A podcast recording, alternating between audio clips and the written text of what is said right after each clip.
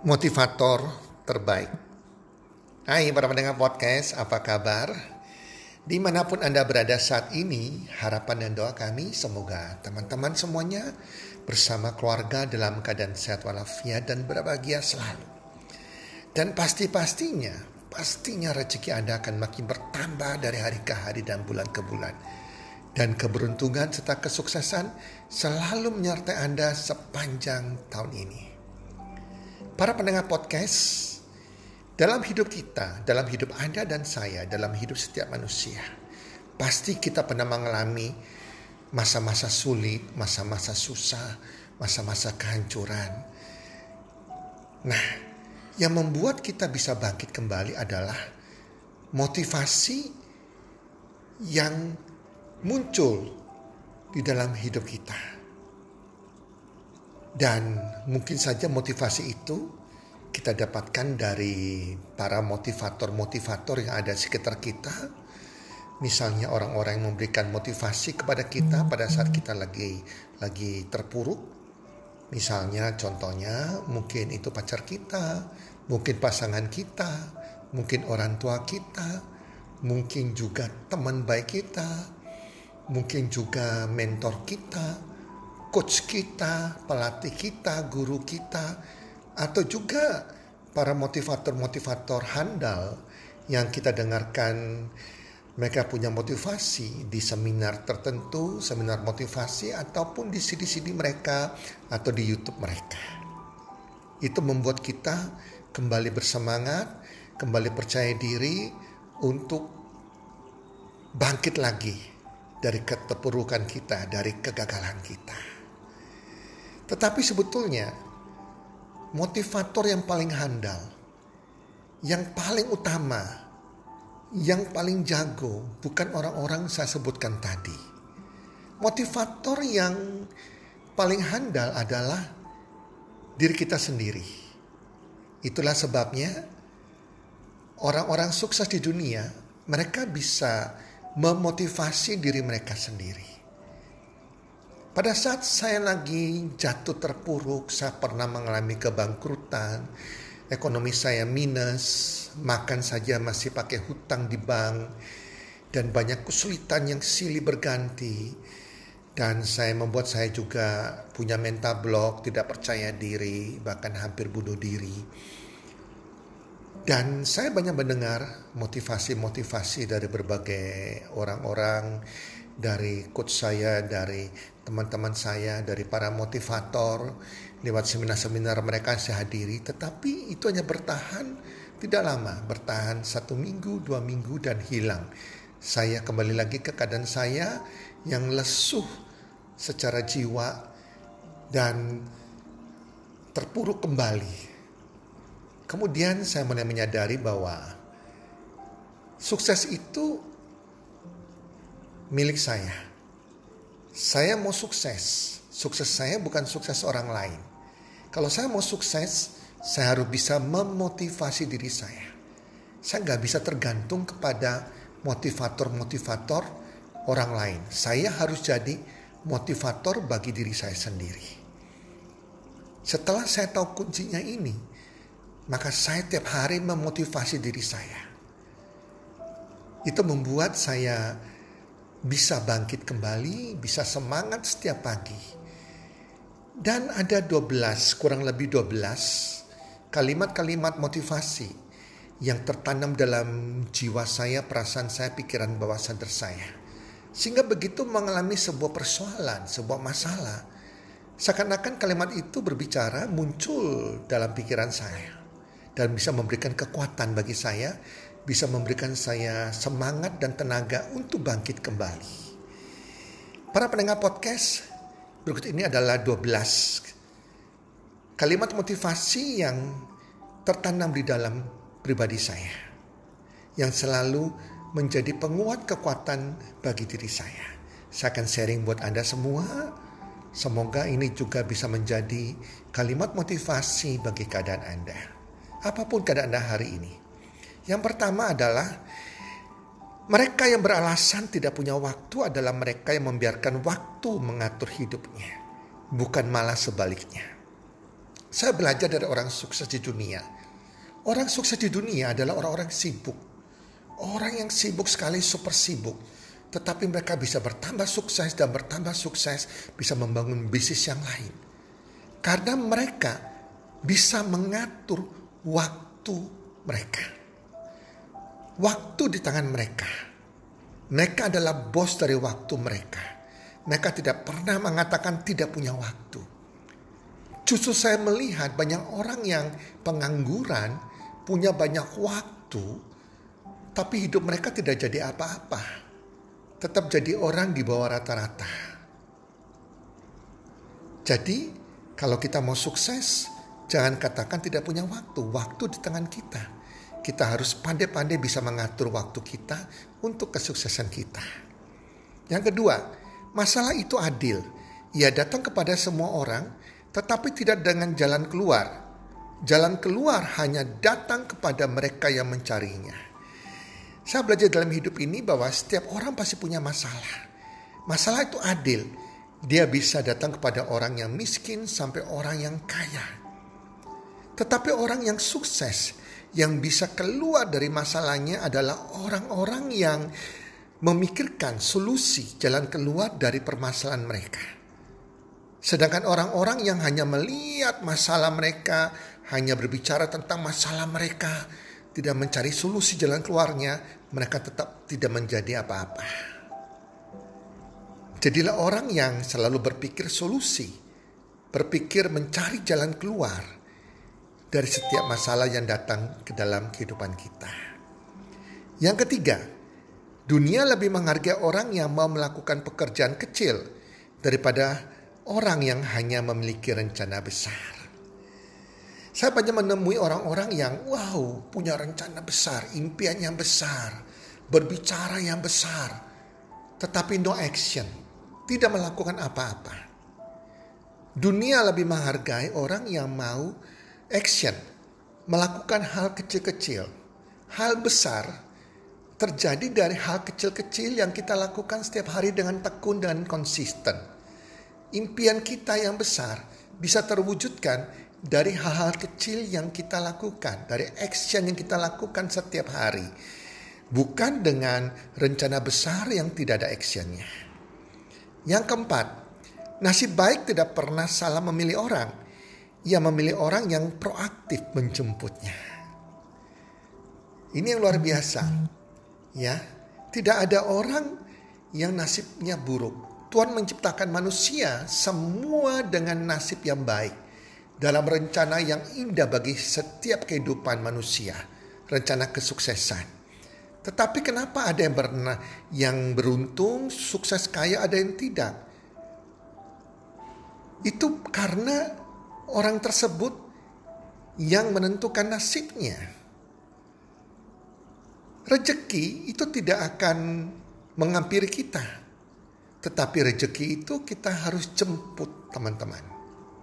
Masalahnya kita siap gak menjemput peluang yang datang di hadapan kita. Kita bisa siap tidak melihat peluang yang benar, bukan peluang yang tidak benar.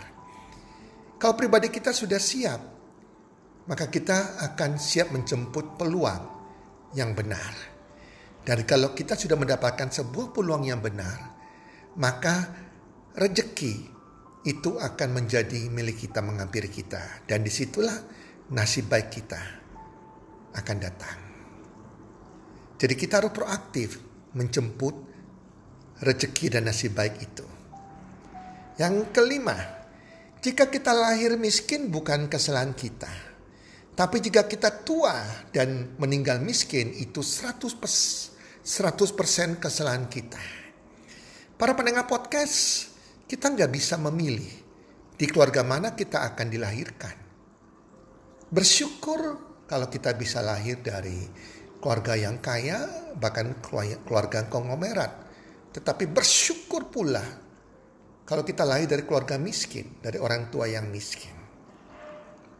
Masa depan kita, kesuksesan kita, kekayaan kita, karir kita bukan ditentukan oleh keadaan kemiskinan orang tua kita, tetapi di tangan kita sendiri. Di tangan kita sendiri, teman-teman. Anda lihat, para orang-orang hebat di dunia, para konglomerat di dunia yang ada saat ini, mereka even lahir dari keluarga yang miskin, teman-teman. Tetapi mereka bisa menjadi orang yang hebat, orang yang ternama, orang yang super kaya di dunia. Yang keenam, jangan hanya tertarik dengan apa yang dicapai orang sukses. Tertariklah dengan air mata yang mereka keluarkan untuk mencapainya. Banyak orang hanya melihat dan terkagum-kagum dengan kesuksesan orang lain. Wah, orang ini hebat, dia sukses, bla bla bla. Dia punya harta, punya mobil mewah, rumah mewah, bla bla bla bla. Tapi mereka lupa, mereka tidak melihat bagaimana prosesnya, bagaimana asal muasalnya orang ini bisa mencapai kesuksesannya. Berapa banyak air mata yang mereka keluarkan. Bagaimana prosesnya jatuh bangun yang mereka alami. Ini yang sangat berharga. Yang kita lihat bukan kekayaan mereka.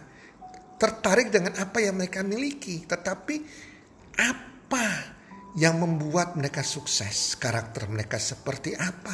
Perjuangan mereka seperti apa. Proses mereka seperti apa. Itu yang sangat bernilai. Yang harus kita contoh. Yang ketujuh. Yang menyedihkan bukanlah bidikan yang meleset. Tapi bidikan, bidikan tanpa target. Banyak orang setiap hari sibuk dalam kehidupannya mereka. Mengerjakan ini, mengerjakan itu. Tetapi mereka tidak punya target yang jelas. Target yang jelas. Target tentang tujuan hidup mereka. Target sepuluh tahun dari sekarang. Target lima tahun dari sekarang. Target penghasilan mereka, berapa yang mereka inginkan. Dalam lima tahun, target untuk hari tua mereka, target bulan ini, itu mereka tidak ada bidikan yang tepat, tidak punya goal ke sana. Maka hidup mereka hanya mengalir, mengalir, dan tanpa bertumbuh, tanpa mengalami peningkatan kesuksesan. Target goal itu penting. Buat rencana bagi kehidupan Anda. Dari rencana jangka panjang, target jangka panjang, jangka menengah, dan jangka pendek bulanan. Kedelapan. Hidup ibarat sebuah buku. Tuhanlah yang menyediakan pena atau takdirnya. Tetapi Andalah penulisnya atau yang menentukan nasibnya. Jadi Tuhan sudah memberikan kita pena. Setiap orang punya pena diberikan Tuhan atau takdir yang baik, nasib yang baik. Tetapi apakah kita mau menulis? Kita semuanya penulis. Kita sudah terima pena dari Tuhan. Apakah kita mau menulis perjuangan hidup kita? Menulis rencana kerja kita? Menulis masa depan kita. Artinya Tuhan sudah menentukan terbaik bagi kita. Tetapi semua kesuksesan masa depan kita di tangan kita sendiri. Dengan berdoa dan bekerja. Sembilan. Hal yang perlu ditakuti saat mengkritik orang lain adalah ketika kita sendiri pun tidak lebih baik dari mereka. Banyak orang suka mengkritik si A, si B, si C. Tetapi kita tidak pernah melihat diri kita sendiri. Apakah kita sudah lebih baik dari orang tersebut? Kadang kotoran di mata teman kita, kita bisa melihat kotoran matanya. Tetapi balok di depan mata kita, kita nggak bisa melihat. Kita nggak sadar ada balok di depan kita. Kita nggak melihat baloknya. Kita hanya melihat kekurangan orang lain tanpa kita mau mengoreksi kekurangan diri kita. Orang yang sukses, dia tidak akan mengkritik orang lain. Tetapi yang dikritik terlebih dahulu, yang dikoreksi terlebih dahulu, yang disalahkan terlebih dahulu adalah dirinya sendiri. Kesepuluh, lovers adalah alasan kita untuk terus berkarya. Haters adalah alasan kita untuk terus bertumbuh. Dalam hidup kita, kita punya orang-orang yang mengasihi kita. Mereka itu keluarga kita, pasangan kita, anak-anak kita, orang tua kita, sahabat kita. Mereka adalah lovers. Orang-orang kita kasih ini yang membuat kita terus berkarya. Membuat kita terus berkarya, membuat kita mau berjuang untuk mereka.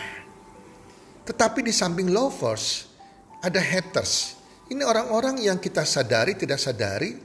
Mereka adalah orang-orang yang pembenci kita, iri hati, gak suka sama kita, baik yang terang-terangan maupun yang tersembunyi. Justru ada orang-orang yang mengkritik kita, orang-orang yang membenci kita, yang kita ketahui. Jangan membuat kita down. Justru haters ini yang membuat kita terpacu untuk terus bertumbuh dan membuktikan bahwa kita lebih hebat dari mereka. Sebelas, manusia harus berambisi untuk sukses dan menjadi kaya. Kalau kita tidak berambisi, kita gak mungkin bisa sukses dan menjadi kaya. Maka ambisi diperlukan. Tetapi ambisi yang benar, di mana kita melakukan dengan cara dan alat yang benar untuk kemuliaan Tuhan.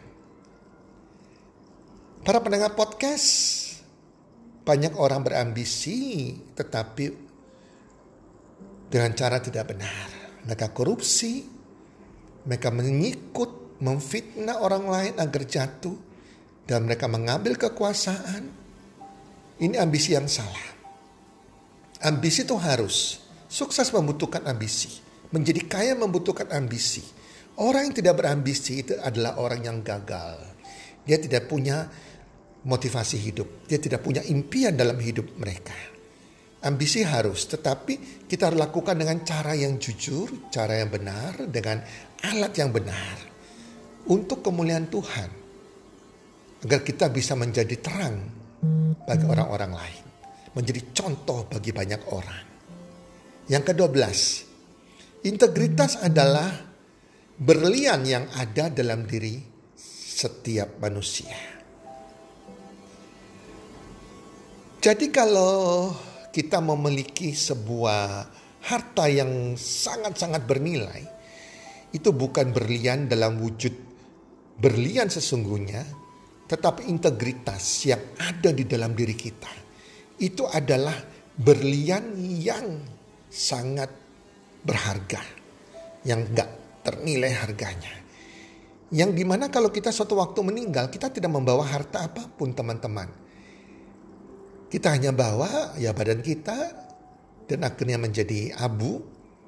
Tetapi yang kita tinggalkan, harta yang gak ternilai, yang bisa dilihat orang adalah, dipuji orang adalah integritas kita. Ini berlian. Bahkan integritas ini menjadi berlian yang gak, yang tidak bernilai, yang kita bawa sampai ke hadapan Tuhan Yang Maha Esa, yang membuat kita diterima di surga. Nah teman-teman, itu kurang lebih motivasi diri kita sendiri. Jadilah Anda sebagai motivator terbaik untuk kesuksesan Anda. Semoga bermanfaat dan salam sukses. One, two, three.